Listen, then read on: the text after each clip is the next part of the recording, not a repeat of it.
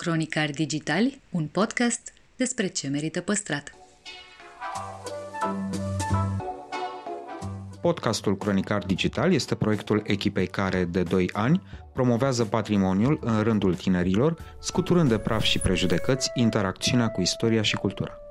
Între heritage și cool, invitații, vedete, influencer și experți vorbesc despre propriile preocupări și pasiuni – ne dezvăluie ce e important pentru ei și ar dori să transmită mai departe, care este relația lor cu patrimoniul românesc și ce înțeleg prin patrimoniu personal, pe chill și fun, ca între prieteni. Moderatorii podcastului sunt Cristian Șimonca, a.k.a. blogul O Travă, adică eu, și jurnaliștii de cursă lungă Diana Popescu și Dragoș Vasile.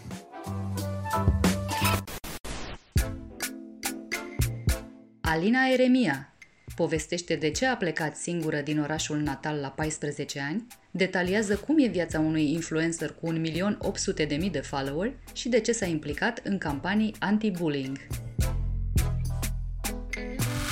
Uite că am dat start. Bună, Alina! Perfect. Salut! Ce faci? În momentul ăsta am mai prins uh, acasă și uh, în general sunt așa, în expectativă.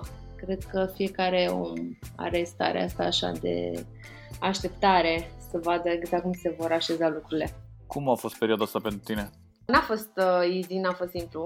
A fost uh, o provocare mai mult mentală decât uh, de orice altă natură. Am încercat să fructific cât mai mult uh, tot uh, timpul pe care l-am avut la dispoziție, să îmi îmbunătățesc uh, skillurile la pian, să citesc mai mult, să mă întorc puțin la mine, să văd exact uh, dacă e tot în ordine acolo sufletește. Îți dai seama că am încercat să îmi întăresc uh, mentalul și să trecem cu birou peste, peste perioada asta, că n-a fost, uh, n-a fost deloc ușoară pentru nimeni. Cânti, dansezi, joci în filme, ai lansat o colecție de haine, influencer, nu mai zic. Impropriu spus o colecție de haine, este o gamă mică în momentul ăsta, dar eu sper să pot să o extind, uh, de mărciuri pe care o găsiți available pe site-ul meu. Cel mai popular dintre tricouri a fost cel cu a fost o pandemie. Apropo de subiect că se, se lega cu întrebarea de mai devreme. E, e ceva ce nu poți să faci? Da, nu mă prea pricep la gătit și asta pentru că nu mi-am acordat uh, prea mult timp în bucătărie, nu am răbdare de fel nu cu asta cel puțin. Și în rest, cred că mai sunt lucruri la care nu mă pricep. Am citit despre tine că ai fost un copil neastâmpărat, dacă ai compensat boacănele cu note bune la școală. Ce ai păstrat din Alina mică până azi? Bărbații în general păstrează toate, adică se joacă toată viața. La tine cum e? Și pentru mine ceea ce fac este o joacă și din ce punct de vedere? Că joaca îți stimulează foarte mult uh, creativitatea și imaginația. Și atunci um, am păstrat chestia asta. Mie în continuare îmi place să mă joc. Și am doza aia de nebunie pe care o aveam și în copilărie. Nu știu să zic. La, la 14 ani te-ai mutat singură în București. Cu siguranță nu e o schimbare la îndemâna oricărui uh, adolescent. Uh, ce ți-a dat curaj atunci să faci treaba asta? Unul la mână sunt o fire independentă. Îmi place să mă descurc pe cont uh, propriu și am avut chestia asta destul de accentuată încă de mică Doi la mână, era foarte complicat uh, să pot să mă împart între muzică și școală. Și uh, naveta mă împiedica foarte, foarte tare, pentru că pierdeam peste patru ore dus întors uh, făcând naveta. Schimbam peste patru mijloace de transport în comun și nu aveam o problemă cu chestia asta, dar uh, nu mi-ajungea timpul să um, acopăr tot ce însemna lecții, să recuperez uh, tot ce însemna materie, pentru că în momentul în care am făcut transferul de la o școală din Buftea la un liceu cu profil de engleză în București, mi-a fost destul de greu să uh, mă ridic la standardele impuse de Coșbuc, pentru că vorbim de liceul Coșbuc. Și atunci uh, am consimțit împreună cu ai mei să mă lase să mă mut la București și să pot să scutez din timpul pe care îl petreceam uh, făcând naveta, studiind. Cam așa s-a produs mutarea. Vreau să întreb ce a însemnat pentru tine uh, la la Band. Știu că a fost o adevărată isterie, lucram în ProTV în perioada aia și mm-hmm. era ceva, nu știu, ce a însemnat pentru tine experiența la la Band? A fost o oportunitate uriașă a fost uh, un mediu în care m-am dezvoltat extraordinar de tare și în care am cunoscut și am învățat de la oameni foarte, foarte mult. Am învățat uh, prietenii care rezistă și acum. Uh, a fost uh, o școală pe platou de filmare și uh, mergând mai departe la concerte și la turneele prin țară împreună cu, cu trupa, pentru că noi uh, de luni până vineri eram la filmări și în uh, weekend eram plecați la concerte. Cred că noi la momentul respectiv uh, nici nu, nici nu prea conștientizam ce se întâmplă și cred că a fost și un plus din punctul ăsta de vedere, pentru că eram uh, foarte focusați pe ceea ce făceam și uh, eram super mega implicați. Mai ții legătura cu foștii colegi? Da, normal. Uh, chiar uh, zilele trecute am uh, vorbit cu Ana și cu Sore, Ana Banișu și cu Sore, și am reușit să ne, să ne organizăm și ne, ne date-uim. O să ieșim la un date de fete și abia aștept pentru că avem o grămadă de, de recuperat. Cum gestionezi treaba asta când ești un model pentru foarte mulți copii, bănuiesc că destul de ușor influențabili? Cum te gândești de mai multe ori înainte să transmiți un mesaj, adică înainte să postezi ceva pe Facebook, pe Instagram? Aș vrea să mă feresc de termenul model. Știu că sunt uh, o persoană care influențează și o voce a unei generații și mi-accept responsabilitatea asta în ceea ce privește ceea ce comunic mai departe. Uh, și da, filtrez foarte bine informația înainte să o, să o dau mai departe. Cred că este important să se întâmple acest proces și să nu-l, să nu-l sar. Pe de altă parte îmi dau seama că pot să ajung niște oameni sau pot să facilitez ca o informație să ajungă la niște oameni, ceea ce iarăși mă bucură că am responsabilitatea asta. Nu e simplu pentru că trebuie să, să fii foarte vigilent, dar e și E și o chestie foarte plăcută atunci când poți să schimbi în bine niște lucruri. Și eu asta încerc să fac. De aceea m-am implicat și în uh, campanii precum uh, uh, Salvați Copii, cea care s-a referit la bullying-ul din online și eu zic că am făcut pași înainte. Sunt mulți care deja semnalează în momentul în care văd episoade de bullying în online sau încep să se ia măsuri, încep să ceară sfatul profesorilor, părinților și um, încep să se protejeze de acest uh, atac uh, verbal, pentru că asta este până la urmă. E foarte simplu să te ascunzi în spatele unui uh, ecran, unui monitor și uh, să arunci cu hate, să împrăști hate. Fix aici voiam să ajung la campania asta și să te întreb dacă ți s-a întâmplat să ți se ceară sfaturi sau să ți se povestească de către oameni diverse întâmplări prin care au trecut și ce ai încercat să le spui sau cum ai încercat să, să-i ajuți? Evident că au fost situații, mai ales în momentul în care am anunțat că sunt unul din uh, ambasadori, au fost uh, copii, pentru că majoritatea sunt uh, adolescenți, care mi-au spus că au trecut prin, prin astfel de momente mai grele în online. E foarte simplu să le spui, nu pune la suflet. Dar cum, cum aplici treaba asta? mă rog, o să ajungem la un subiect uh, și mai uh, complex, uh, valorile umane. Că, din păcate, în momentul ăsta, la capitolul ăsta nu stăm prea bine. Adolescenții din ziua de azi, mă vorbesc și că sunt super în vârstă, dar, na, cumva mă raportez la cei cu vârste așa mai, mai fragede. Sunt mai superficiali și n-ajung să-și pună anumite întrebări de bază. Cine sunt eu, care sunt valorile după care mă ghidez. Și în momentul în care tu nu știi cine ești, e foarte simplu ca cineva să vină să-ți distrugă toată construcția aia pe care tu ți-o faci sau, mă rog, ți-o proiectezi, dar care ea este cumva destul de șubredă, de vulnerabilă. Și în momentul în care se întâmplă chestia asta, automat toate uh, remarcile din jurul tău, în special cele negative, au o forță mult mai puternică decât ar trebui să o aibă. Și aici intervine foarte mult tot ce înseamnă parenting-ul și relația apropiată dintre părinți și copii, sau cel puțin așa ar trebui să fie.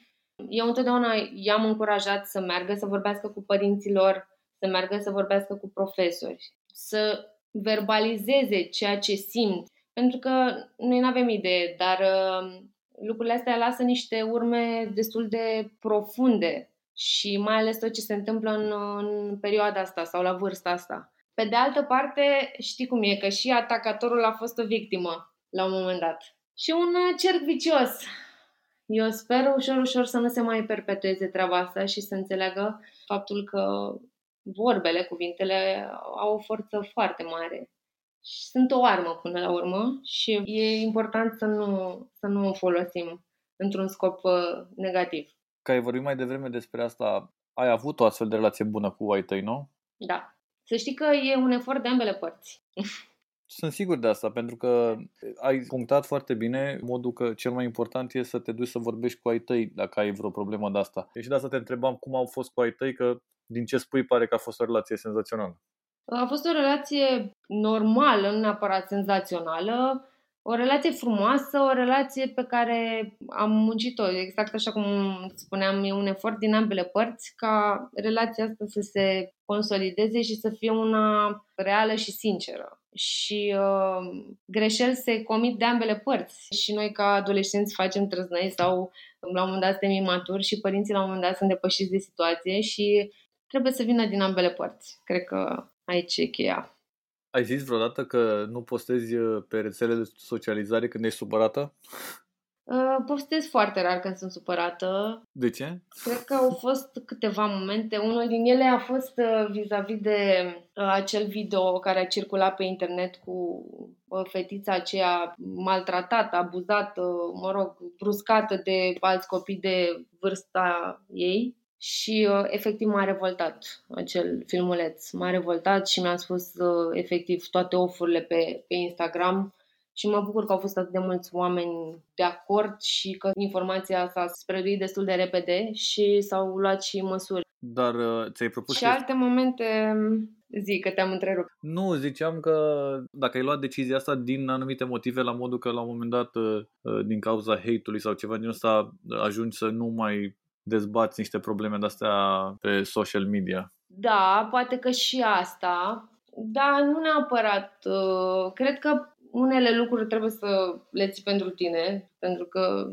sunt, uh, cum să zic, mai intime, mai personale și nu trebuie să le dezbați în public. Apropo de supărări. Și în general îmi place să dau cu energie pozitivă în online pentru că e suficientă dramă și uh, avem parte de, de lucruri destul de nasoale în jurul nostru, ca să vin doar să le subliniez pe cele existente sau să le spun și pe ale mele. Dar, ă, așa cum s-a întâmplat cu acel filmuleț, dacă sunt lucruri care mă deranjează, dacă sunt lucruri care mi se par nepotrivite, care mi se par strigătoare la cer, cu siguranță nu o să atac că ai vorbit mai, mai devreme de momentele astea care te întristează sau nu știu ce, cum treci peste perioadele astea în care ai un moment în care nu ești? Uh, că în general la artiști toată lumea trage de voi și vrem să fiți impecabil, indiferent dacă aveți niște probleme acasă sau nu, știi?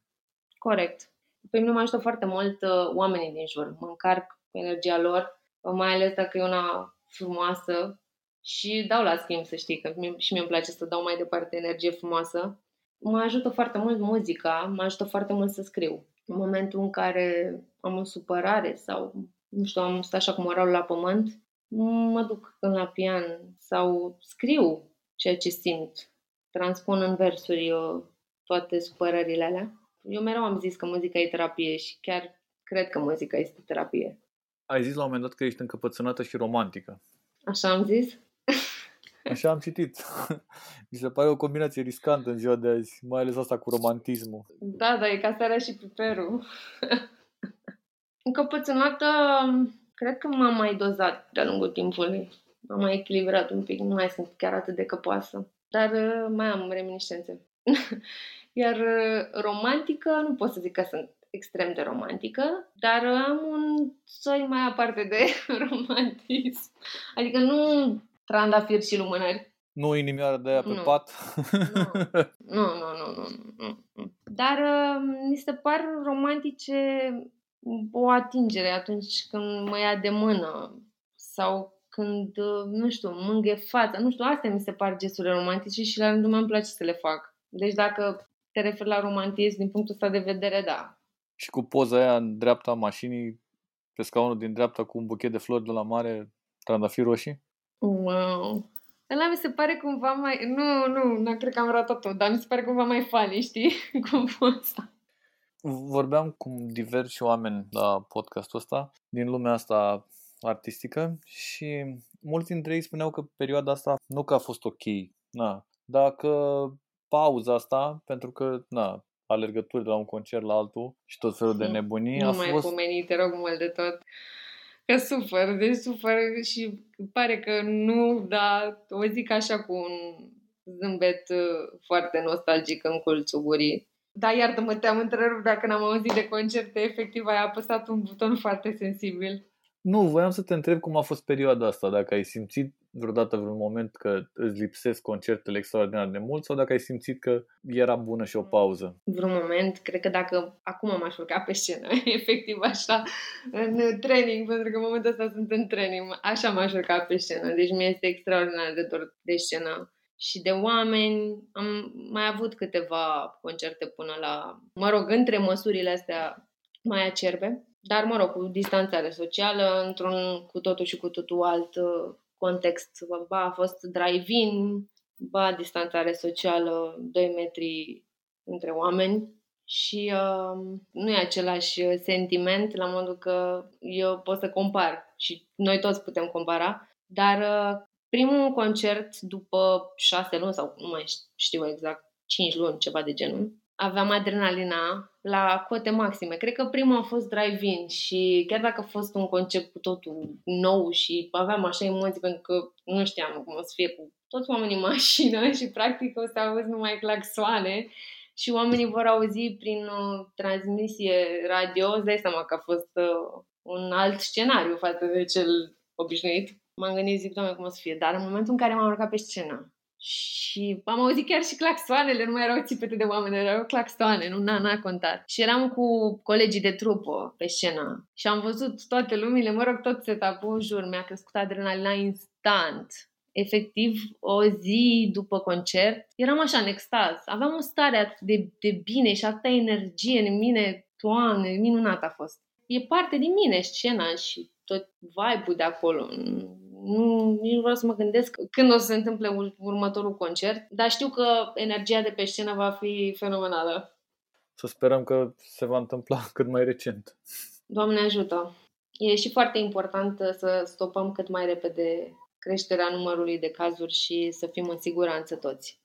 Voiam să te întreb cu, într-o lume în care toată lumea vrea să fie influencer, știu că te-ai ferit de termenul model mai devreme, și de influencer mă feresc. Și de influencer te ferești. Atunci om care e urmărit de 1,8 milioane de alți oameni pe Instagram, cum e să ai o comunitate atât de mare? Și după aia vreau să te întreb de ce te ferești de model, de termenul de model. Eu nu știu când s-au strâns atâția oameni, că nu stau să verific, adică postez, dar mai conștientizez așa odată la ceva timp câți oameni s-au adunat. Și nu pot decât să spun că mă simt flatată că atâția oameni mă urmăresc și se identifică cu ce postez sau cu muzica mea sau nu știu, că rezonează cu personalitatea mea, I don't know, dar uh, e flatant, chiar e extrem de flatant.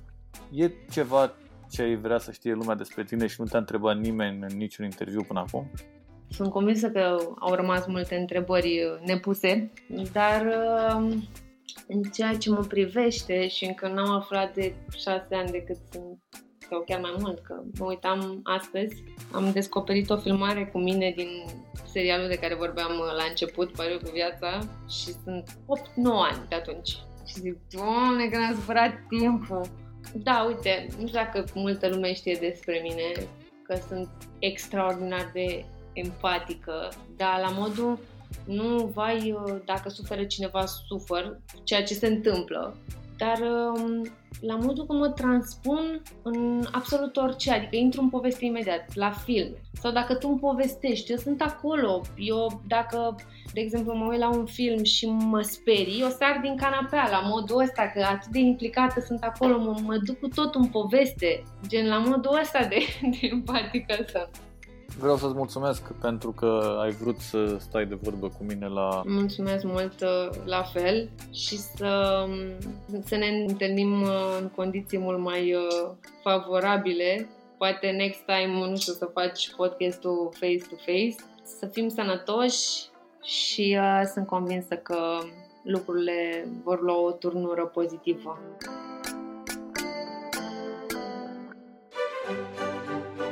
Podcastul Cronicar Digital, susținut de Telecom și Raiffeisen Bank, are acum alături și Kaufland, companie care de 15 ani face din poveste realitate. Partenerii proiectului sunt convinși că, prin educație și cultură, putem deveni cea mai bună versiune a noastră.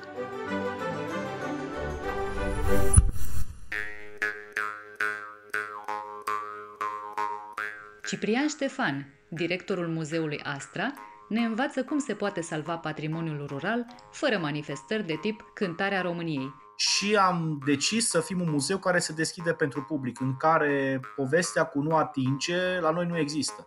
Ne explică de ce sunt aberante legile care privesc cultura și cum se pot combina într-un muzeu oeritul și gamingul. Salutare tuturor! Astăzi stau de vorbă cu omul care are pe mâini unul dintre reperele turismului cultural din România. La celălalt capăt, nu al firului, ci al internetului, se află domnul Ciprian Ștefan, managerul Muzeului Astra. Bun venit la Cronicar Digital! Bună, bine v-am găsit și mulțumesc mult pentru invitație. Mă gândeam că de ani buni, când românii sunt întrebați care e cel mai frumos muzeu în aer liber din țară, spun fără să stea pe gânduri Astra. Și, pe bună dreptate, e un loc încântător care și face un serviciu uriaș etnografiei. Până la urmă, care e principalul său atu? De unde popularitatea? Ceva îmi spune că nu e vorba nici de dimensiunile complexului, nici de numărul exponatelor. În anii 50-57, la Sibiu se constituie o echipă de specialiști, etnografi, istorici, arhitecți, peisagiști care pun bazele Muzeului Tehnicii Populare din Dumbrava Sibiului. Tot prin anii 50 se face un recensământ al instalațiilor tehnice țărănești din România. Mori, pive, vâltori, joagăre și așa mai departe. Și cum deja exista Clujul, exista Bucureștiu, S-a dorit ca la Sibiu să fie un muzeu care să ilustreze doar tehnica populară, dar până în anii 90 tot spațiul face tranziția spre un muzeu care prezintă întreaga ruralitate din România și după anii 90 cunoaște o dezvoltare accentuată din punct de vedere al valorizării patrimoniului, mă rog, adaptându-se la vremurile respective.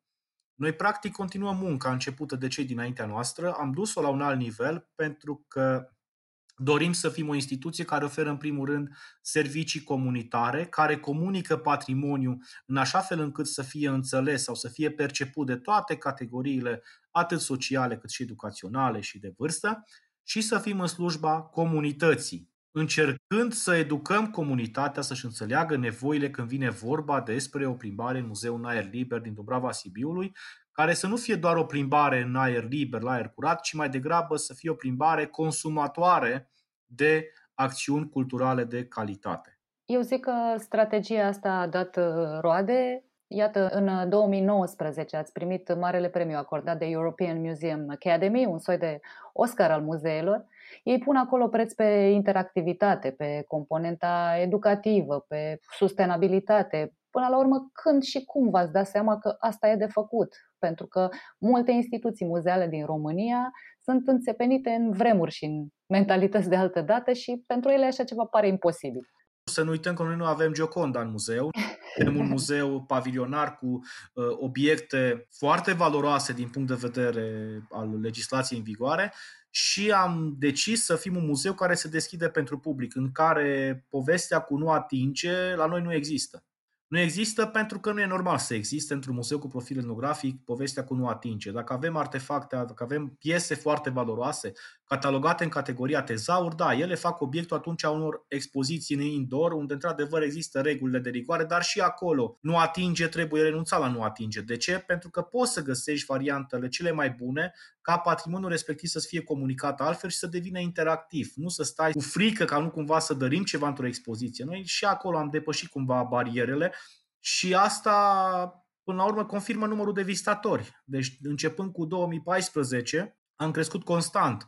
Dacă în 2014 eram undeva în jurul cifre de 300.000 de vizitatori, în 2019 noi am ajuns la așa peste 630.000 de vizitatori, iar nouă, numărul de vizitatori e confirmat și de veniturile încasate, care oricând pot fi verificate. Deci nu am ajuns încă la o cotă de autofinanțare de 100%, nici nu este intenția noastră să ajungem, pentru că atunci riscăm să o dăm într-o latură a comercialului, care nu face cinste unei instituții de cultură. În schimb, o treime din bugetul necesar ni-l asigurăm din veniturile noastre, fără să pun la socoteală proiectele cu finanțare. Viitorul muzeelor în România, din punctul meu de vedere, este cel în care managerul este ușor și antreprenor. Trebuie să existe o gândire antreprenorială în așa fel încât să nu mai stai cu mâna întinsă în fața autorității, dăm, dăm, dăm, ci să produci tu, că poți să produci. Gândiți-vă că în momentul de față noi funcționăm undeva la 30% din capacitatea noastră de producție de act cultural de calitate. Mai sunt încă multe lucruri de investit în infrastructura culturală care încă nu permite dezvoltare de proiecte, de programe de anvergură. Avem în plan să modernizăm scena de pe lac, să o facem utilă pentru mai multe tipuri de spectacole, pentru că locul fiind fabulos, e absolut normal ca artele spectacolelor, teatru, să fie prezent și în Muzeul Aer Liber din Dubrava Sibiului. Dar nu avem infrastructura necesară și atunci nu am avut multe evenimente în zona asta. Dar am observat și curentul ăsta acum cu eco-friendly, cu rustic, rural și noi începem să educăm că na, rusticul nu e prea bine folosit. Nu e, nu e normal să fie folosit cuvântul rustic pentru că România în momentul de față încă are 48, ceva la sută din populație care trăiește în mediul rural. Pe lângă asta, o mare parte din, uh, începând cu 2019, sunt peste 110.000 familii, dacă nu mă înșel pe date, care s-au mutat înspre, au migrat înspre rural. Încă în satul românesc se găsesc olari, încă se găsesc fierari, încă se găsesc țesători, încă se găsesc dulgheri și tot felul de alți meșteri care, din păcate, nu sunt plasați pe o piață a muncii în așa fel încât să asigure o continuitate a meșteșugului respectiv. Meșteșug care, până la urmă, modelează peisajul cultural specific ruralității din România, care se reflectă și în Muzeul Aer Liber, dar care nu este dispărut, atenție. Da? Noi mai degrabă vrem să creăm o relație între muzeu, comunitatea, sursă, ruralul și vizitator. De fapt, creăm o mică rețea în care meșterul, de exemplu, care e la noi pus să, să fie valorizat, își creează el o rețea foarte faină cu vizitatorii și astfel își deschide o piață. Nu vă spun că avem galerii de artă populară unde, dacă nu ar fi aceste galerii de artă populară să-și vândă și ei săracii produsele, ar dispărea. Ori nu vă supărați, eu nu am de gând să studiez olăritul din uh, Oboga sau din Horezu, să-l studiez doar din punct de vedere teoretic și din punct de vedere academic. Acest meșteșug eu trebuie să-l comunic societății. Dar cum îl comunic? Nu doar că începe din neolitic sau de când o începe și ce modele antropomorfe, geomorfe există pe vasul de ceramică, ci mai degrabă care e utilitatea și în secolul 21 a vasului pe care îl poate face luarul respectiv pentru ei să-l consume acasă. Eu anul acesta, vă rog să mă credeți, instituția noastră nu a simțit pandemia Vorbesc din punct de vedere al numărului de vizitatori, al veniturilor și al funcționării efective a instituției. Luând toate măsurile de protecție, bineînțeles, am reușit să dezvoltăm programe culturale de calitate în instituție. Mai mult decât atâta, noi am reușit să construim o relație cu comunitatea. Deci ducem programe și în comunitate, nu ne oprim în gardul muzeului, că asta are o mare prostie să te oprești în gardul muzeului. Nu. Asta voiam să vă întreb, pentru că știu că misiunea asta nu se termină odată ce ai trecut gardul despre care vorbeați, o continuați și în comunitate, în special în comunitățile rurale. Ce căutați să obțineți acolo? Ce încercați să învățați pe oamenii locului? Încercăm să-i conștientizăm de totuși de resursele pe care ei le au și e păcat să nu vină să le prezinte în muzeul nostru. Bineînțeles că asta are și o implicație financiară toate cheltuielile de transport, cazare și masă, plus onorariu, este suportat de instituție, pentru că suntem o instituție puternică ce își permite să suporte financiar onorarii pentru această resursă fantastică care încă există în satul românesc. Și în Sibiu, de exemplu, pentru că nu pot să mă extind în, nici măcar în regiune, din motive lesne de înțeles, în Sibiu am, am construit deja un centru cultural, un muzeu, de fapt, la Miercurea Sibiului, pe Secașe, e un orășel frumos, cochet, unde vechiul poștalion era cumva destinat abandonării. Și noi acolo am făcut Muzeul Țării Secașelor. Nu e o poveste doar de a vizitare interioare, ci acolo comunitatea trebuie să se regăsească. Comunitatea, în schimb, adusă în muzeu, când aducem, de exemplu, acum am avut din Delta Dunării, din Letia, am adus două case. Sincer, m-a durut sufletul să le aduc în muzeu, pentru că acum politica noastră este ca să ne implicăm mai mult in situ și să convingem comunitățile că acolo ar fi bine ca un monument reprezentativ pentru ei să fie nu, nu doar restaurat, ci și revitalizat. Dacă gândim doar restaurare, din punctul meu de vedere nu a rezolvat absolut nimic, pentru că acel monument va fi o povară financiară pentru autoritate și pentru comunitate. Monumentul trebuie să producă, să se financeze sau cel puțin să producă plus valoare. Și acea comunitate din Letia, am adus doi meșteri din Letia, doi din Mila 23, au venit și au pus mâna și au ridicat cele două, acele două case din Letia la noi în muzeu și au plecat cu o sumă financiară consistentă care nu avea cum să existe în buzunarul lor din pescuit și din ceea ce, ceea ce mai lucrau ei în delta Dunării. Dar ei sunt ultima linie, ca să spun așa, ultima linie de oameni, de acei skilled people, despre care se tot vorbește în toate documentele legate de patrimoniu la nivel de Comisie Europeană, nu au cui să transmită mai departe meșteșug. În schimb, au găsit comenzi în zona Sibiului, au găsit comenzi în alte zone din țară și, practic, noi așa îi ajutăm pe ei să-și dezvolte o piață. Avem câștigat un proiect, nu știu dacă sunteți la curent, un proiect pe, cu finanțare norvegiană, PSE. E casa, vorba de Casa Artelor, o clădire superbă din Piața Mică, unde nu ne-am dorit doar restaurarea ei și să facem o expoziție și mai știu eu ce alte chestii până interior. Nu. Noi, prin acest proiect, noi o să certificăm competențe pentru meșteri, o să facem formare profesională pentru această resursă, că ei au nevoie de o hârtie, ca să poată să intre într-o legalitate și cineva să confirme faptul, din punct de vedere legal, că da, el e zidar, el e dulghel, el e olar, el e mai știu eu ce. Dacă merg în Norvegia, de exemplu, în Norvegia ei fac o documentare asiduă să identifice ce tipuri de topoare se folosesc pentru despicarea și apoi cioplirea și finisarea unei, unui element Uh, din lemn, folosit la o construcție de secol 16 sau 17. Ei, noi acei oameni încă avem în România, noi nu trebuie să facem săpături arheologice și nu trebuie să facem documentare. Asiduă ca să vedem care e barda pe stânga, care e barda pe dreapta și care îi, mă rog, uh, toporul pentru crăpat. Cum pun această comunitate, cum o așez pe o piață, cum îi dau un viitor, cum îi o fac să înțeleagă ce înseamnă sustenabilitatea, cum poate să producă? Cum salvezi, de fapt, satul românesc până la urmă? Nu putem salva toate comunitățile rurale, eu sunt conștient de asta. Dar și acolo unde vorbim de, de un turism rural, vorbim de niște chicioșenii și o spun cu toată responsabilitatea, Chiar voiam să vă întreb, ați vorbit despre calitate și autenticitate. Pare foarte simplu să organizezi evenimente pe zona folclorică, se întâmplă asta tot timpul, ei câțiva copii, îi îmbraci în port popular, organizezi o horă cu adulții, nu știu, dacă ai ambiție chiar și o sesiune de tors și de olărit, la ceas festiv autoritățile sunt mulțumite, au mai bifat o acțiune cum se pot evita chiciu și acțiunile contrafăcute, cum faci și cât de greu e până la urmă să obții ceva autentic. Am făcut și o selecție, sincer vă spun, de meșteri, de actanți, ca să-i bag pe toți în aceeași categorie. Da? În momentul în care noi avem un eveniment cultural în muzeu, de exemplu, hai să vă dau Astra Multicultural. Astra Multicultural este un uh, eveniment care vizează promovarea și valorizarea Uh, tuturor etniilor conlocuitoare din România și să se înțeleagă de fapt că și noi suntem ca țară, un creuset de etnii conlocuitoare, la fel cum este fascinanta Uniunea Europeană.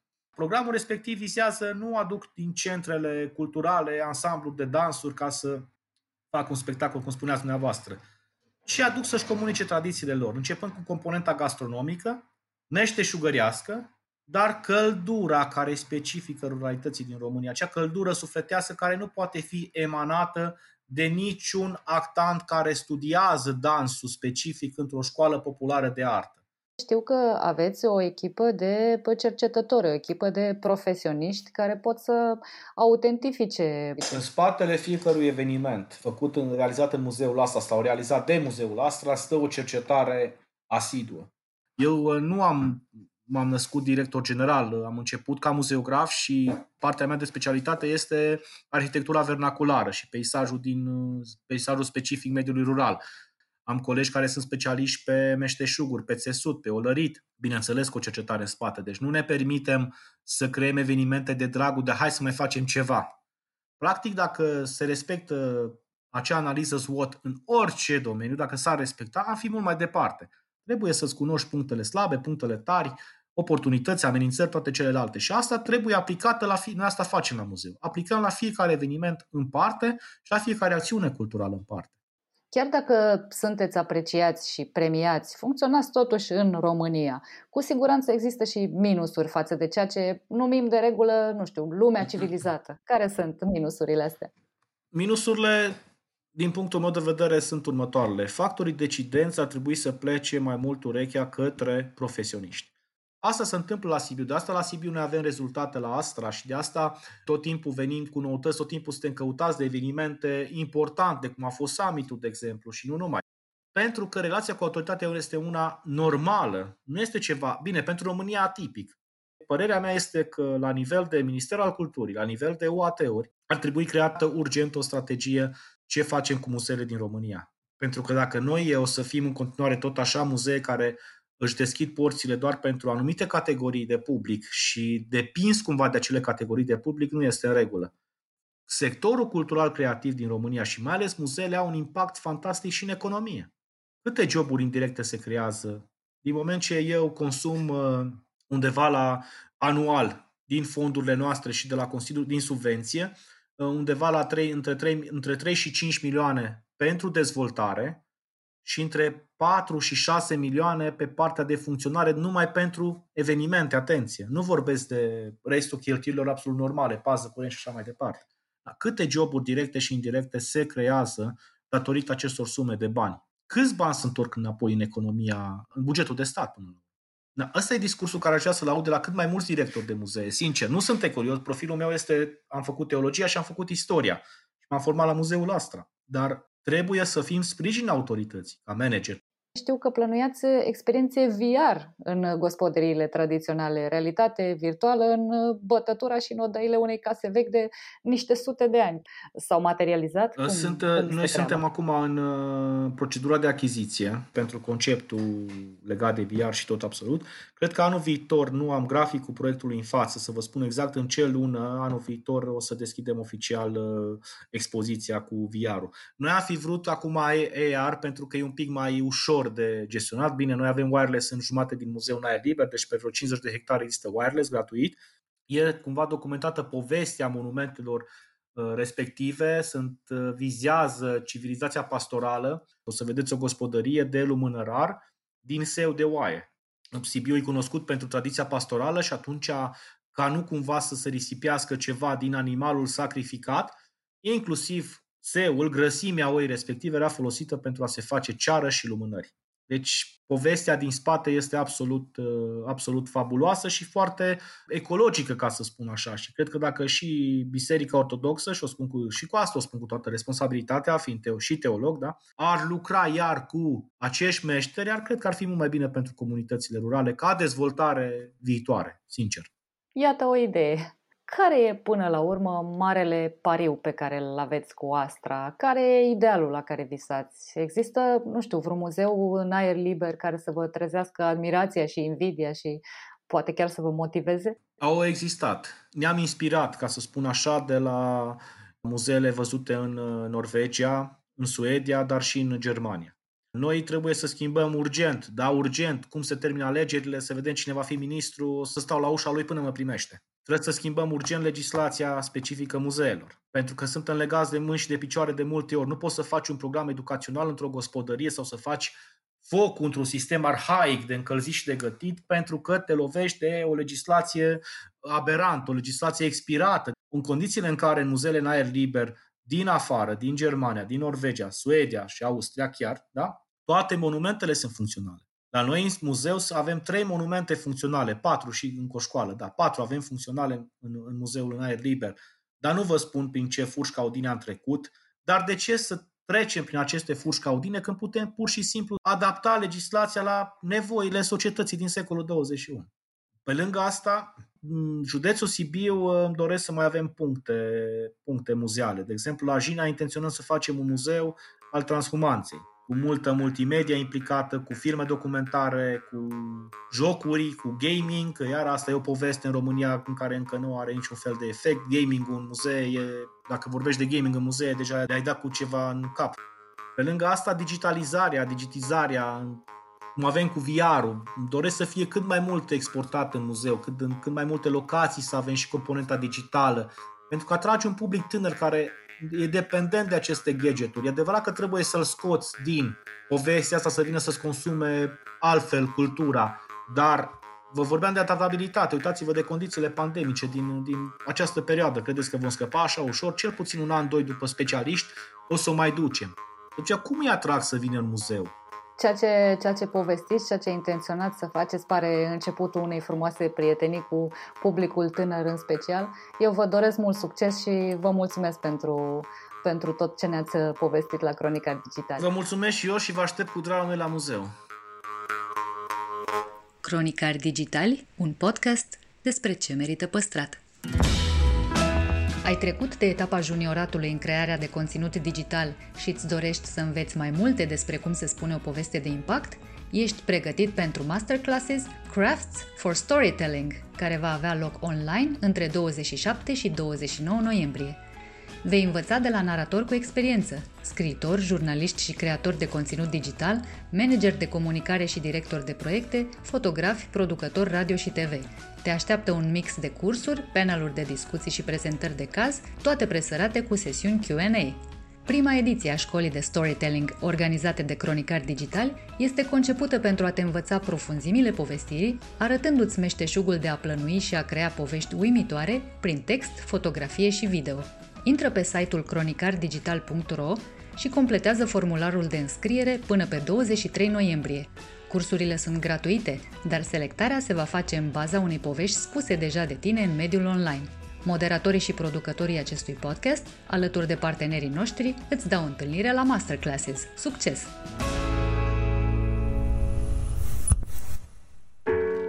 Povești greu de crezut. Mituri care au pus la treabă imaginația a generații întregi. Oameni și proiecte nebunești. Ce e adevăr și ce e invenție. Uneori, realitatea își scoate pălăria în fața unei născociri irezistibile. Cu vorba bună, este pastila în care îți spunem ce lucruri incredibile am mai aflat. În episodul de azi, de ce merită să faci un drum la Sighetul Marmației? Toată lumea a auzit firește că Sighetul Marmației este locul unde se agață harta în cui, dar poate nu știți că în oraș există chiar un monument dedicat cuiului cu pricina. Deși e limpede că locuitorii orașului au simțul umorului, cel mai important obiectiv turistic de aici are o încărcătură dramatică ieșită din comun, Memorialul Victimelor Comunismului. Gândit și realizat de cuplul de scriitori Ana Blandiana și Romulus Rusan, format din Muzeul de la Sighet și din Centrul Internațional de Studii asupra Comunismului, Memorialul este o instituție a aducerii aminte, unică în felul ei prin faptul că este în același timp institut de cercetare, de muzeografie și de învățământ. Ansamblul este o lecție dură de istorie, care ne învață ce s-a întâmplat în trecutul nostru recent, în speranța că nu vom repeta ororile comise de regimul roșu. Odată ce ai încheiat vizita la memorial, simți nevoia să ieși cumva din atmosfera apăsătoare. Un drum de numai 20 de kilometri te duce într-un loc cu o frumusețe și o liniște aparte, Mănăstirea Bârsana, biserica veche din cadrul complexului, ridicată acum trei secole, este monument UNESCO, iar cea nouă se numără printre cele mai înalte biserici de lemn din Maramureș, măsurând 57 de metri. Cine a ajuns la Sighetul Marmației în preajma Crăciunului, știe că aici, la final de an, se întâmplă lucruri spectaculoase. Festivalul obiceiurilor laice de iarnă, care se organizează pe 27 decembrie. Evenimentul are o tradiție de peste patru decenii și își propune păstrarea și transmiterea datinilor și a creației populare. Cel mai probabil anul acesta nu se va organiza, dar merită să puneți Sighetul pe lista de așteptare pentru când vom reveni la viața de care ni s-a făcut deja dor.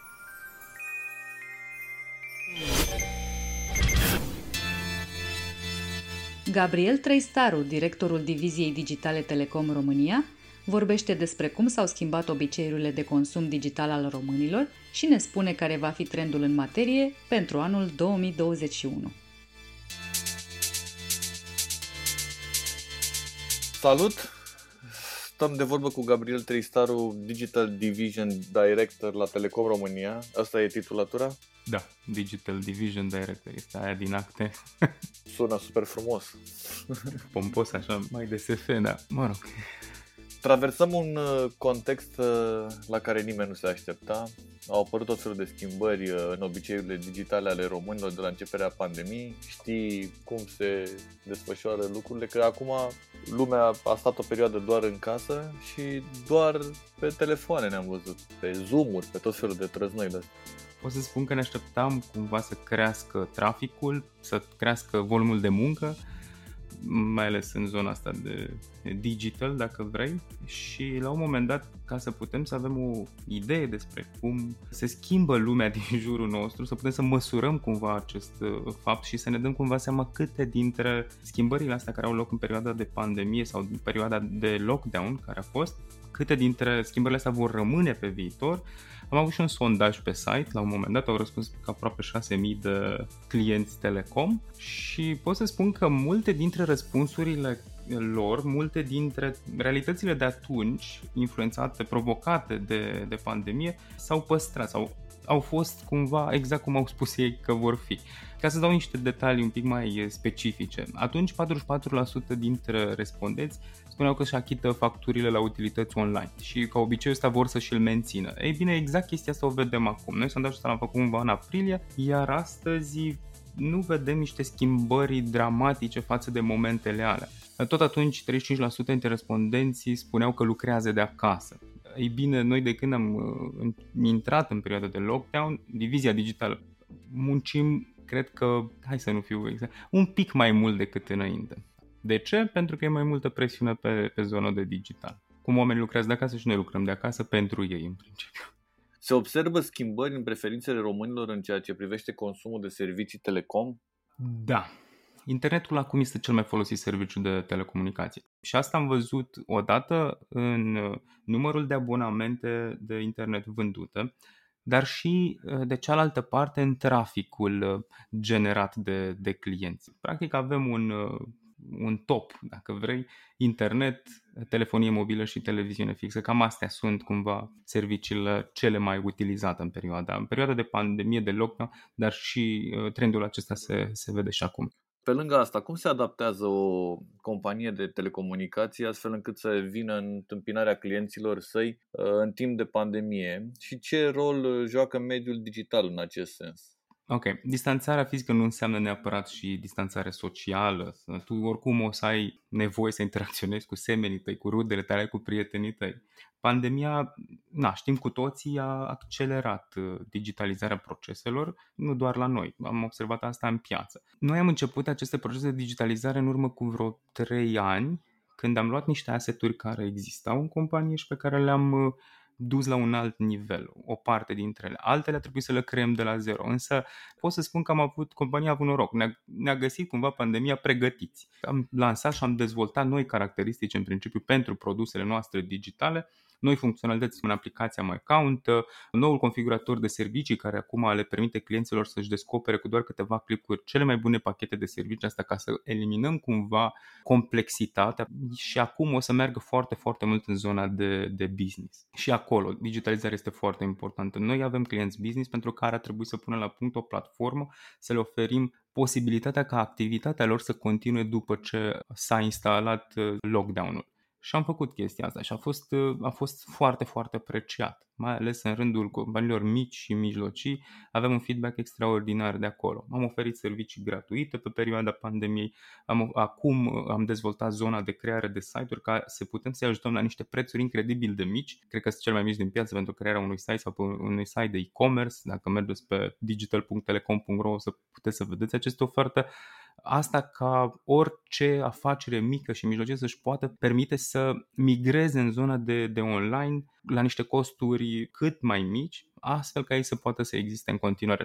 Ai anticipat uh, următoarea întrebare care era fix legată de aplicația My Account și de facilitățile pe care le, le oferă. Acum se cheamă My Account uh, Telecom App, un nume destul de lung, o să-l scurtăm un pic. În schimb, în spate, în uh, nu știu, proiectele noastre interne se cheamă One App și se cheamă One App pentru că noi chiar avem uh, intenția ca această aplicație să fie de unique contact point, dacă vrei. Prin ea, tu, să, ca și client Telecom, să interacționezi cu noi în toate funcționalitățile pe care acum le avem răspândite la telefon cu call center-ul sau pe site. Ok, nu o să mai lungesc foarte mult, să spun exact. Noi avem în momentul de față uh, mai multe servicii într-un singur loc. Avem renuirea planului de servicii, activarea și plata facturii electronice, avem activarea și dezactivarea roamingului sau, nu știu, unor extra opțiuni.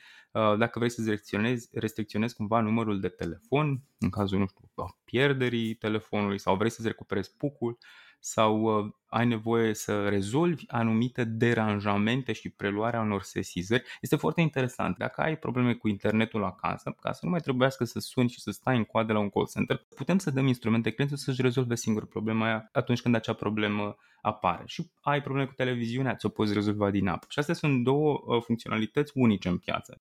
Uh, ne poți spune ce operațiuni ale consumatorii să efectueze cel mai des prin intermediul aplicației de care tocmai am vorbit? Păi în timpul pandemiei, activarea și plata facturii electronice, uh, astea au fost două dintre activitățile cele mai uh, frecvente. Activarea facturii electronice, din nou, poate până acum n-a fost neapărat nevoie, dar acum nevoia asta a fost din ce în ce mai presantă pentru clienți și într-adevăr au făcut-o. Și ce am mai observat acum este renoirea abonamentelor care este mult mai simplu să, le, să o faci din aplicație, este a treia activitate în acest mic top, dacă vrei. De curând uh, ați lansat și un uh, configurator de servicii. Cum a fost uh, primit de către clienți? A fost primit foarte bine.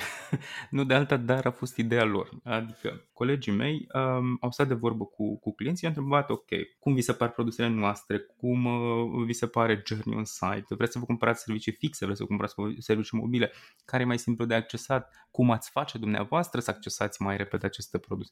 Și toate ideile lor le-am luat, le-am uh, pus pe un board, după care am, am iterat o, o soluție, am testat-o și ulterior am lansat. Și această soluție este acest configurator. Ulterior am făcut un uh, research săptămâna trecută. 86% dintre clienți au uh, apreciat pozitiv acest uh, configurator, lucru care ne, ne uimește pentru că e cam cea mai înaltă rată de apreciere din partea clientului pentru cam toate produsele lansate de noi până, până în prezent. De obicei rata era la 72, 75%, 86% n-am avut niciodată. De asta pentru noi un semnal bun. Povestește-ne puțin despre site-ul telecom.ro. Care sunt produsele aflate în topul vânzărilor pe, pe telecom.ro? Cel mai vândut uh, produs este Smart Wi-Fi. De ce? Pentru că este un produs, dacă vrei, gândit ca un produs digital. Mobil nelimitat, din nou, a fost hit când a fost lansat în 2018, în iunie, acela era cel mai vândut, după ce a venit Smart Wi-Fi și a bătut toate recordurile. Caracteristica acestor produse, practic, este că sunt produse gândite cumva digital. Ne poți spune un trend care își va face simțită prezența anul viitor în mediul digital și cum va influența acesta viețile consumatorilor? Da, un trend o să fie digital care-ul. Digital care-ul este acea atitudine a unei companii spre client prin care lasă pe acesta să-și facă singur, să-și rezolve singur anumite probleme. Clienții au nevoie de asta, clienții își doresc asta. Un astfel de trend a mai fost la un moment dat prin perioada de 2010-2012,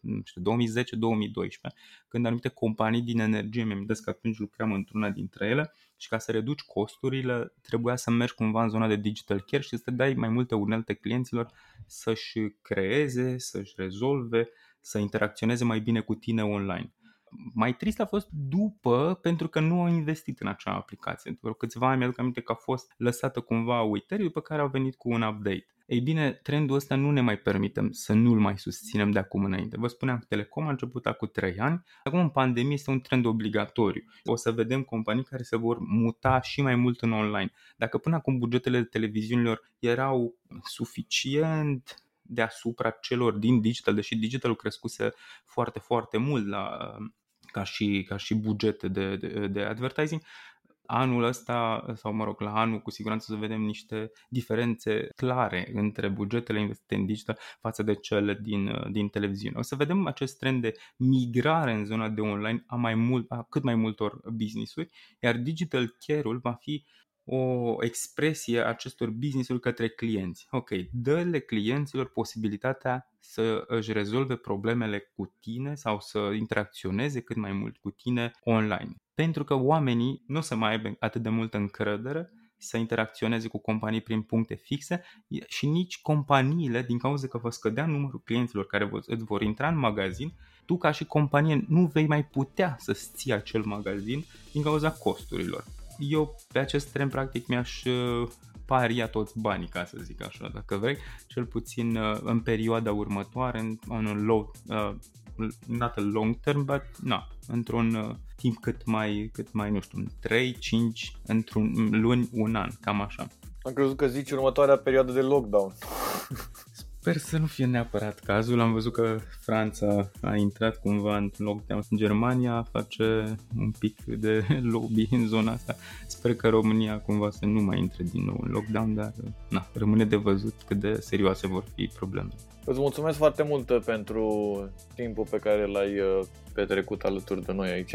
Mulțumesc foarte mult și pentru îți doresc că, na, spor la muncă cu ai zis la un moment dat că muncim și ai vrut să zici de două ori mai mult și te-ai ai zis da, așa. nu pot să nu zic, pot de să zic două de două ori, ori, dar da. No, e public, nu pot să zic de două ori mai mult. Nu. Exact, exact, exact.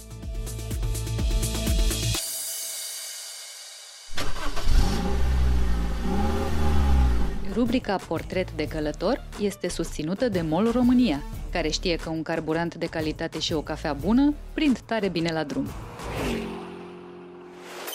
Cătălin Striblea răspunde categoric la întrebarea a fost sau n-a fost revoluție la Vaslui? Cred. Dezvăluie cum a ajuns să cumpere casa lui Gheorghe Dinică Pe loc, cum ar veni, și cum a fost experiența junglei amazoniene. a fost senzațional. Bine ai venit la podcastul nostru, Cătălin. Salut, Dragoș! Bună, Diana! O să-i transmit și, și ei. Să știi că e cu mine în cameră, citește. Și permitem să încep ca și în alte cazuri celebre cu un uh, citat. Deschidem ghilimelele citând din publicația vasluiană Vremea Nouă. Cătălin Striblea a apărut în diverse emisiuni de televiziune îmbrăcat într-un tricou negru pe care era imprimat Vaslui, semn nu doar că nu este rușine cu orașul său natal, ci se și mândrește cu el. Închidem ghilimelele. Diverse emisiuni de televiziune însemnă și Apropo TV, unde n-am văzut de mai multe ori, fiecare cu tricoul lui, dar revenind la Vaslui, sunt foarte curios, unul, de ce nu ți-e rușine cu orașul tău și doi, dacă a fost sau n-a fost. Revoluție, știi ce zic? A fost, să începem cu a doua întrebare, este fără dubiu, Dragoș, că a fost, pentru că la ora 17 după amiaza m-am dus eu în piață și era ceva lume, uh, în sensul cam la 1000-2000 de persoane, cred. Am trecut pe acolo, m-am uitat, am văzut care e situația, eram cu băieții, ne-am strecurat printre oameni, nu ne-a plăcut în mod deosebit atmosfera, atenție, aveam 13 ani la data respectivă, deci nu a fost foarte cuceritor pentru noi, n-am participat la dărmarea comunismului perse, lumea stătea sub balcon și cred că ceva mai târziu unii dintre ei chiar au intrat în sediul uh, Consiliului Județean astăzi și al prefecturii. Atunci era la partid, așa știa toată lumea, la ceas, era un ceas. Deci revoluția a fost. După care, dacă vrei să mai știi detalii despre filmul ăla, realizatorul TV din film Tema emisiunii noastre de astăzi este A fost sau n-a fost revoluție la noi în oraș? există cu adevărat, îl cheamă Dumitru V. Marin. Este primul meu șef de presă și primul meu angajator, că am lucrat la televiziunea din Vaslui și la radioul din Vaslui, pe care le-a deținut în premieră el anii 92-93 și da, omul este așa cum l-ați văzut. Cred că și acum mai face din astea. Tot eu, Virgil, sunt. Haideți, domnule, spuneți-mi exact dacă puteți sau nu puteți veni la emisiune. Acum, ca să revin la ce m-ai întrebat, de ce nu mi-e rușine? Pe cum să-mi fie mă rușine? Că acolo e casa mea, acolo sunt uh, oamenii mei, sunt uh, locurile în care am învățat, am sărutat, știi cum să spune. Plus că Vaslui e un oraș fain. E mișto, are o stână. Asta vreau să aflu, adică dacă vin la tine, unde mă duci? Bă, la maică mea, în primul rând. Bun, atunci m-am liniștit. Deși, atent, a Mâncăm lăsat- bine. Mâncăm bine, da, nu știu dacă știi că e celebră, a făcut câteva mii de like-uri pe internet, un bilet al maică mi pe care mi l-a lăsat când am venit eu odată la Vaslui Știu. acum vreo 2 ani. Da, îl știi, ăla în care îmi gătise, vezi că ai și aia și aia, că noi plecăm de acasă. Și da, Aia râdeam. da, exact. Și uh, unde te duc? Fii atent. În primul rând poți să vezi parcul din Vaslui. Pare așa un pic bizar să te lauzi cu un parc, dar așa e, Dragoș, îți spun cu mâna pe inimă că rare sunt parcurile din România și am mers și în lumea asta, în diverse orașe, care să fie mai îngrijite decât parcul din Vaslui. Măi, mie mi se pare că uneori vin niște oameni și îl tund cu foarfeca. Dacă îți spun că cu forfecuța mică de unghii este iarba la nivel de biliard, au tot felul de jocuri cu flori pe care le schimbă de două, trei ori pe an, aleile alea sunt impecabile, copacii aia arată ca, pf, băi, e paradis. Deci e foarte frumos. Iar pentru mine e cu atât mai impresionant pentru că acolo în copilăria mea înainte de 1989, chiar și în anii 90, pe noi nu ne lăsau părinții să mergem în acel parc, pentru că era un loc rău famat, dacă îți vine a crede. Ba, acolo era o sinistroșenie, fără bănci, fără lumini, nu aveai ce să cauți în parc în calitate de copil. Doi la mână, acum spre surpriza mea, Curtea domnească, așa se cheamă locul, este o construcție și după cum îi spune numele chiar curte domnească, e o mică căsuță despre care se bănuiește că în perioada medievală, în timpul lui Ștefan cel Mare, ar fi tras Ștefan cel Mare de vreo două ore, o căsuță boierească. Câtă vreme am fost eu copil, asta era în spatele unei biserici, de acolo undeva chiar la marginea orașului, era o căzătură, deci nu exagerez, era un loc viran cu o groapă în care se aflau aceste ruine și în care nu intrai niciodată că era și periculos. Și locul s-a transformat, deci oamenii au luat niște fonduri europene de undeva și au refăcut toată chestia asta și arată ca un mic parc cu un muzeaș, un muzeuț așa în mijloc, arată impecabil. Poți să numera trei prejudecăți despre Vaslui pe care realitatea din teren ți le infirmă? Păi că să bea, mă rog, să bea, adică ce să zic, nu infirmă să confirmă. Adică... Dar poate să bea mai mult la Iași, că tu știi și Iași. Păi, eu am băut mai mult la Iași decât la Vaslui. Iată. Deci nu mai avea cine să mă controleze. Dar îți spun că de băut să bea, dar nu la nivelul la care poate îl descrie lumea. Adică sunt pungi de sărăcie pe tot parcursul județului, că noi de fapt vorbim despre, când apare mitul ăsta al băuturii, vorbim despre județ, nu despre oraș în sine. Există o cultură a băuturii în Vaslui, o cultură a, băut, a băutului mult, da, asta pot să-ți confirm, dar lucrul ăsta l-am văzut și în facultate la Iași și în Moldova, deci nu e singurul loc. Pentru noi, băieței, adolescenții din Vaslui, băutura a început pe la 13, 14, 15 ani, da? Și pentru că în toate garajele din vremea aia oamenii țineau vin. Cazan cu țuică. Țuică nu, că nu să bea țuică, la noi să bea vin. Chiar e o vorbă, taică mi mai de sus de la Botoșani. Și tata spunea în felul următor, lavas lui să face nuntă cu 100 de kg de vin și 10 kg de țuică, în timp ce la noi la Botoșan se face cu 100 de țuică și 10 kg de vin. Vaslui... A, deci, scuză-mă, uh, legenda aia cu țuica de pufoaică nu e de la Vaslui, e de la Botoșani. Cred că da, de acolo. Acum nu știu dacă eu în sine de pufoaică n-am văzut în toată zona aia. Adică ai mers în Botoșaneni, eu am trecut pe la Iași, am lucrat la Radio Iași foarte mulți ani, deci am colindat Moldova în fel și chip. O fi vreun mit. Mă, nu știu. Dar în schimb am văzut alte lucruri și pot să ți le povestesc. Să face țuică pe zona aia să face cam din orice înseamnă fructe. În zona Botoșaniului se făcea ceva ce se numește sfecleancă. Asta e o țuică făcută din sfeclă. Nu mă întreba, că nu știu cum să face, dar sfecla având zahăr mult, probabil că era mai ușor de făcut. Am mai văzut țuică de uh, rahat, mă înțelegi? Turkish Delight, în sensul ăsta. Mă rog, o prostie și asta, da, să făcea. Cine da. făcea țuică din rahat? Ba, am văzut la țară, deci pe vremea, în special pe vremea lui Ceaușescu, când nu mai aveau ce din ce să facă și nu găseau diverse lucruri, să lua rahat din ăsta și să lăsa ăla la macerat, să mai combina cu niște fructe, dar ăla având aromă și zahăr, să făcea combinația asta și să trăgea niște țuică. Când am fost în facultate, am mai văzut pe basarabeni trăgând uh, spiritul prin pâine și unii dintre ei aveau niște istorii în spate, doi, trei pe care i-am cunoscut și care merseseră la război în Afganistan. E, băieții ei aveau o relație cu băutura unică. Asta n-am văzut, dar am auzit din povestirile lor lucruri legate despre injectatul vodcii în venă și lucruri pe care îl făcuseră pe front, da, în Afganistan, merseseră la războiul rușilor în Afganistan. De asemenea, vodcă picurată în ochi care iarăși ci că dă niște rezultate formidabile și asta e o scenă pe care o vedeți și în filmul lui Kobileanski. Are Kobileanski un film Afacerea Est.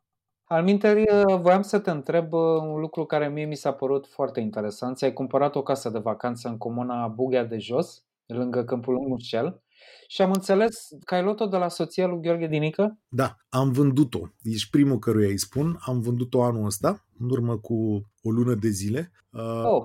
Da.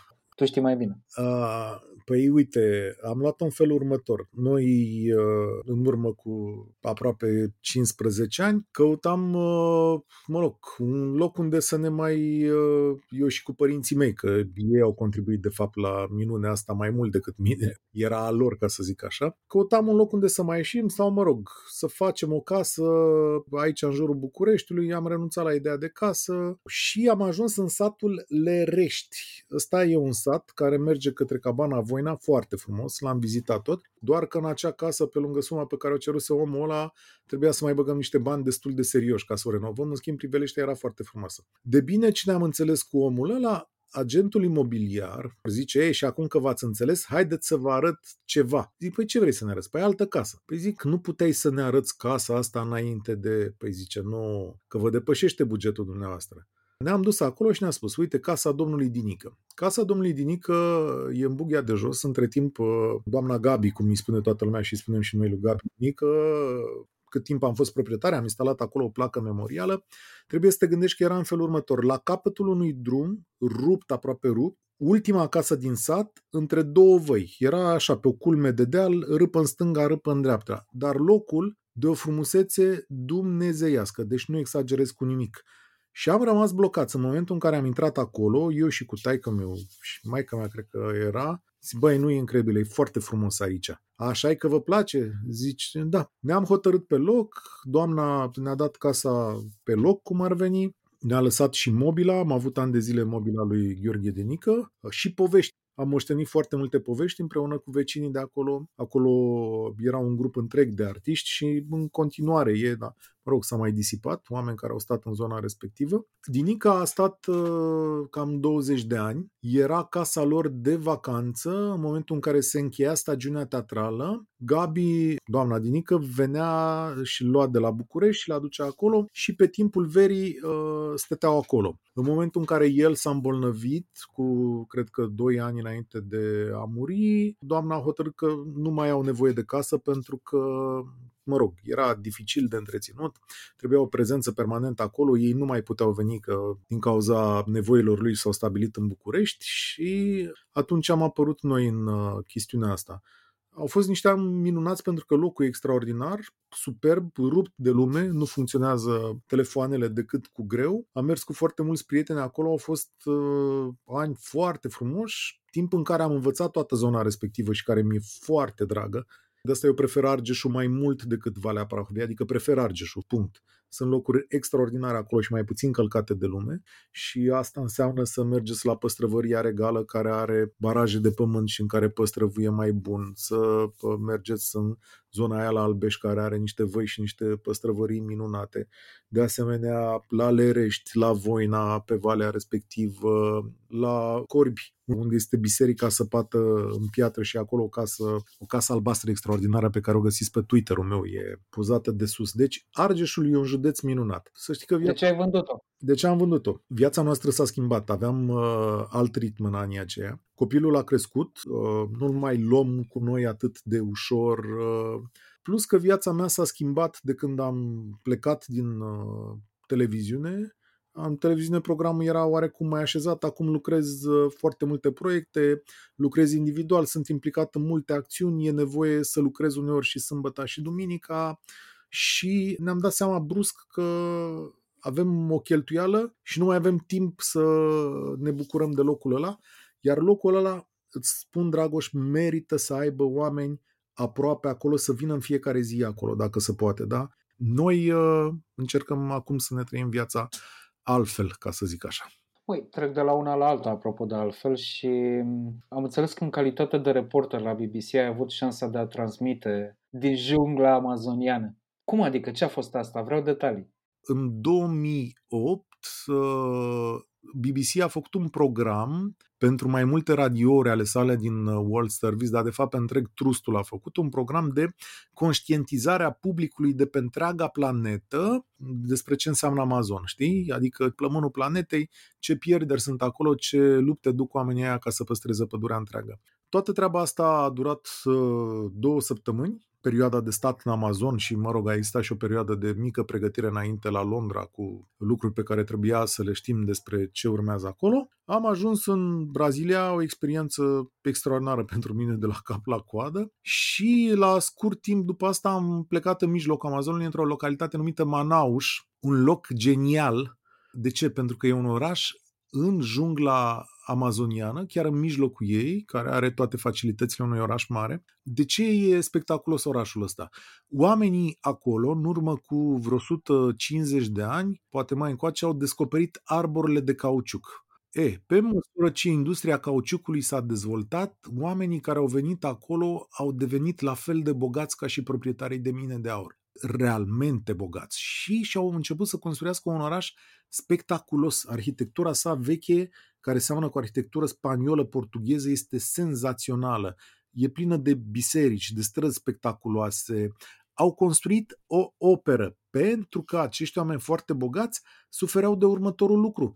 Erau departe de lume, bogăția lor nu valora chiar atât de mult. Și atunci au zis în felul următor – punem mână de la mână, construim o operă aici în mijlocul sălbăticiei și îi aducem pe mari artiști. Și la începutul anilor 1900, sfârșitul anilor 1800, la opera din Manaus, care îi celebră și astăzi, au venit cei mai importanți artiști din lume. Locul ăla e absolut extraordinar și venea Enrico Caruso și le cânta acolo toate materialele din care este făcută opera sunt materiale de import, înțelegi? Faianță italiană, mozaic italian. Picturile din operă sunt italiene, ceea ce e foarte drăguț, pentru că oamenii ăia din Italia au pictat fără să știe unde trimit plăcile astea de pictură și, de exemplu, apare o veveriță. Ei n-au veveriță în Amazon, adică după care, recomandarea mea ar fi pentru cine vrea să vadă locuri și fapte, să se angajeze să meargă cu barca de la Manaus la Parintinș, ăsta e alt oraș uh, celebru de acolo, e, uh,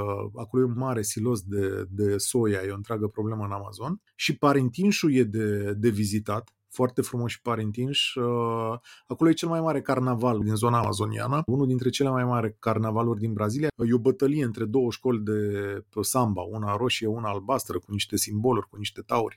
E o întreagă nebunie acolo în zonă. Nu poți să iei la picior, dar iei o barcă și dacă ai bani, închiriezi o barcă și oamenii îți explică și stânga-dreapta ce înseamnă Amazon dar musai, cu ghid autorizat, cu oameni care știu despre ce e vorba.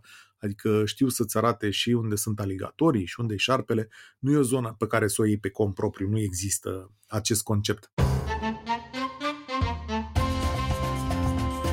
În schimb, într-o noapte, de pe vaporașul nostru, am văzut următorul lucru. Vaporul nostru a tras lângă un alt vapor uh, care era cumva la ancoră mai aproape de mal, o poveste de genul ăsta. Ăla rămăsese fără motorină și mă rog, i-au dat ai noștri niște motorină și așa mai departe. Un vas de pasageri mai micuț era și pe una dintre punți, în spate, erau niște tineri și niște tinere. Noi eram, nu știu cum să cheamă în termeni marinărești, dar eram așa sabordați, cred, adică stăteam unii lângă alții. Și din vorbă în vorbă aflăm că oamenii ăia sunt, uh, cum s-au intitulat ei, Banda Jimidu. Era o formație de muzică populară, samba. Păi și știți să cântați? Da, zice, noi cântăm și fetele dansează. Erau vreo patru fete și vreo cinci băieți, ceva de genul ăsta. Au scos instrumentele instantaneu, gândește-te că era miezul nopții pe Amazon, numai luminile de la vas, ăștia au scos instrumentele de samba, chitări, tobe, orgă, nu știu ce. Tipele erau, mă rog, erau semi-dezbrăcate, că oricum era vară și frumos.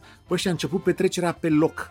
Înțelegi? Pe loc, a fost senzațional. S-a făcut schimb de băutură, s-a dat dintr-o parte într-alta. Ei au cântat, au dansat, au ținut vreun concert de jumătate de oră, după care vapoarele și-au văzut de, de drumul lor. E bine că nu te audă Diana povestind lucrurile astea, sper că o să te audă în podcast mai târziu, pentru că o să-i pară rău că nu putem pleca din țară în perioada asta. Ah, Brazilia e destinația perfectă oricând, numai să nu te duci în partea aia ploioasă, deși hm, aici atunci nu mi-aș bate foarte tare capul. Deci în momentul în care cobori uh, din avion la Manaus și tu vii din, uh, cum în cazul nostru, din San Paulo, zici că ai coborât în piscină, jur. E foarte greu, durează o zi, două, trei să, să te acomodezi cu toată treaba asta și doi la mână cu țânțarii. Deci dacă nu m-am dat cu toate maglavaițurile pe care le-a putut inventa planeta, m-am dat atât de mult că țin minte că am nenorocit un ceas din ăla, adică mi-a stricat ecranul de la, de la ceas substanța aia E o zonă complicată, adică nu te duci cu copil mic acolo și trebuie să fii mai trecăr din asta, trebuie să fii și mai bine pregătit fizic și un pic mai curajos. Trebuie să fii atent și la jafuri, că asta e altă problemă în toată Brazilia. Și noi aveam chiar instructaj, știi, făcut în sensul că, bă, dacă vine cineva, dați totul de pe voi, dați telefoane, ceasuri, bani, tot ce vă cere, zice noi, nicio problemă. Primisem o listă destul de lungă și mi s-a explicat că, în general, la semafor, când ești în taxi, la semafor acolo urmează chestiunea, te urmăresc de pe motocicletă, scot pistolul și trebuie să dai.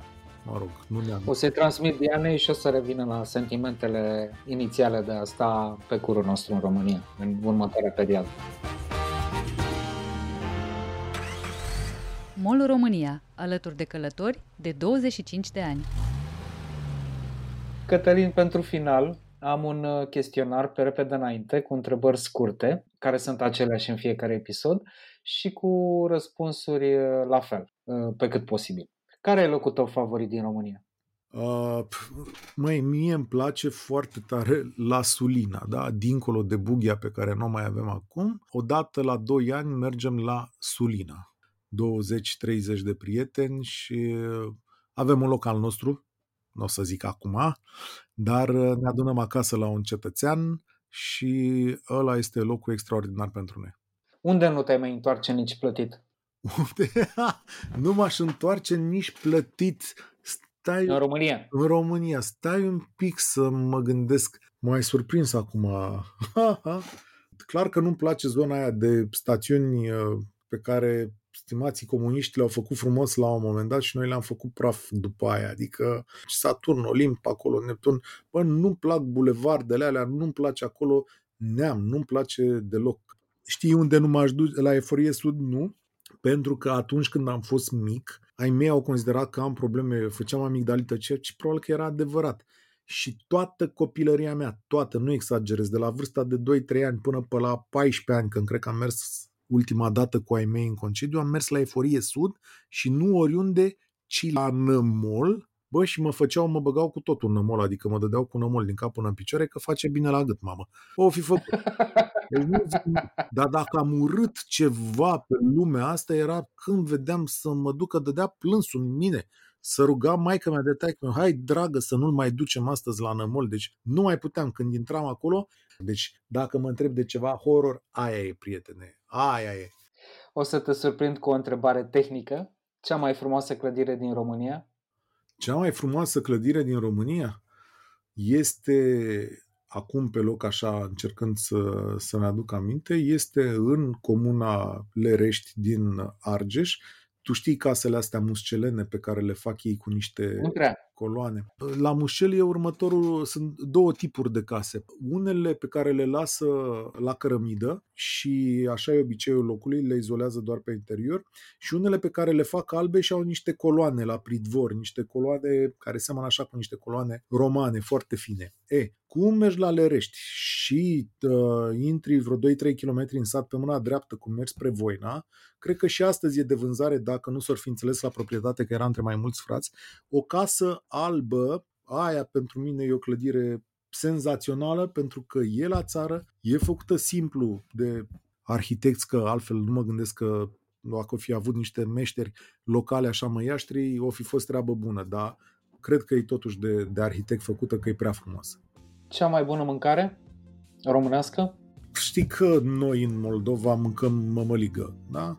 Dacă mie îmi dai mămăligă cu orice, mănânc cu brânză, mămăligă cu brânză în straturi, mămăligă lângă, mămăligă lângă pește, mămăligă lângă orice. Păi, mămăliga este cea mai bună mâncare din lume, indiferent cu ce o veni ea. Și să știi că în facultate a venit și cu dulceață. Ultima întrebare. Cel mai frumos drum de mers cu mașina? Toamna asta l-am descoperit, l-am pus și pe blog. Fii atent. Pleci din Sighișoara, te duci uh, la Viscri, dar nu te întorci de la Viscri înapoi la Sighișoara sau te duci la Brașov, ci te duci la Sighișoara pe partea aia altă, trecând prin Jibert și prin Cincu, da? Și pe aia pe la pe Anina, cred că îi zice.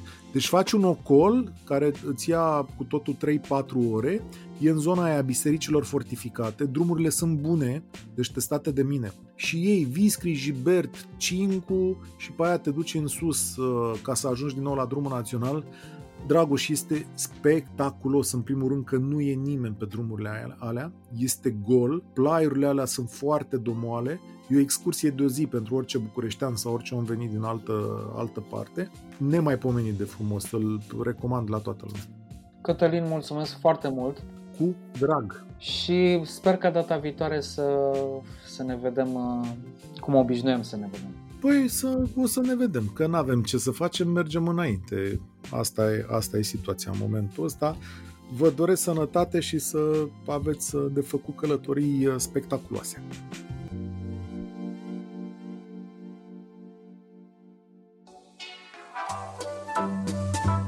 Podcastul Cronicar Digital este susținut de companiile Raiffeisen Bank, Telecom și Kaufland România. Partenerii proiectului sunt convinși că, prin educație și cultură, putem deveni cea mai bună versiune a noastră. Cronicar Digitali, un podcast despre ce merită păstrat.